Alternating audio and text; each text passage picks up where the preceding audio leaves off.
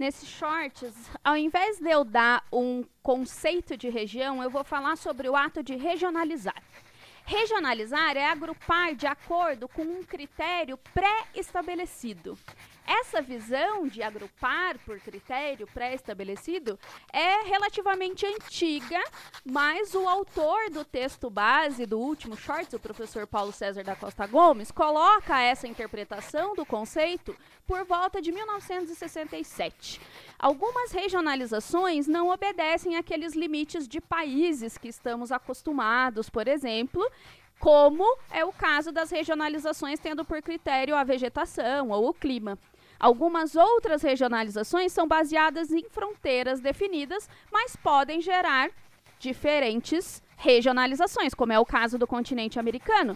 Se a gente pensar numa divisão mais física, nós temos três regiões principais: a América Central, que é, desculpa, a América do Sul, a América Central e Insular e a América do Norte. No entanto, o mesmo continente, com as mesmas fronteiras, se pensarmos num critério humano, nos dão apenas duas regiões, que seriam a América Latina e a América Anglo-Saxã. Uma pergunta, prof, é se as regiões sempre são formadas por países, lugares que fazem fronteira um com o outro, como nos exemplos que eu dei.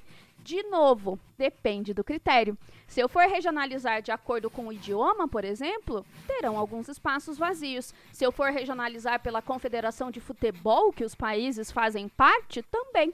A Austrália, por exemplo, oficialmente é um país da Oceania, mas ela pertence à Confederação de Futebol da Ásia. É isso. Tchau.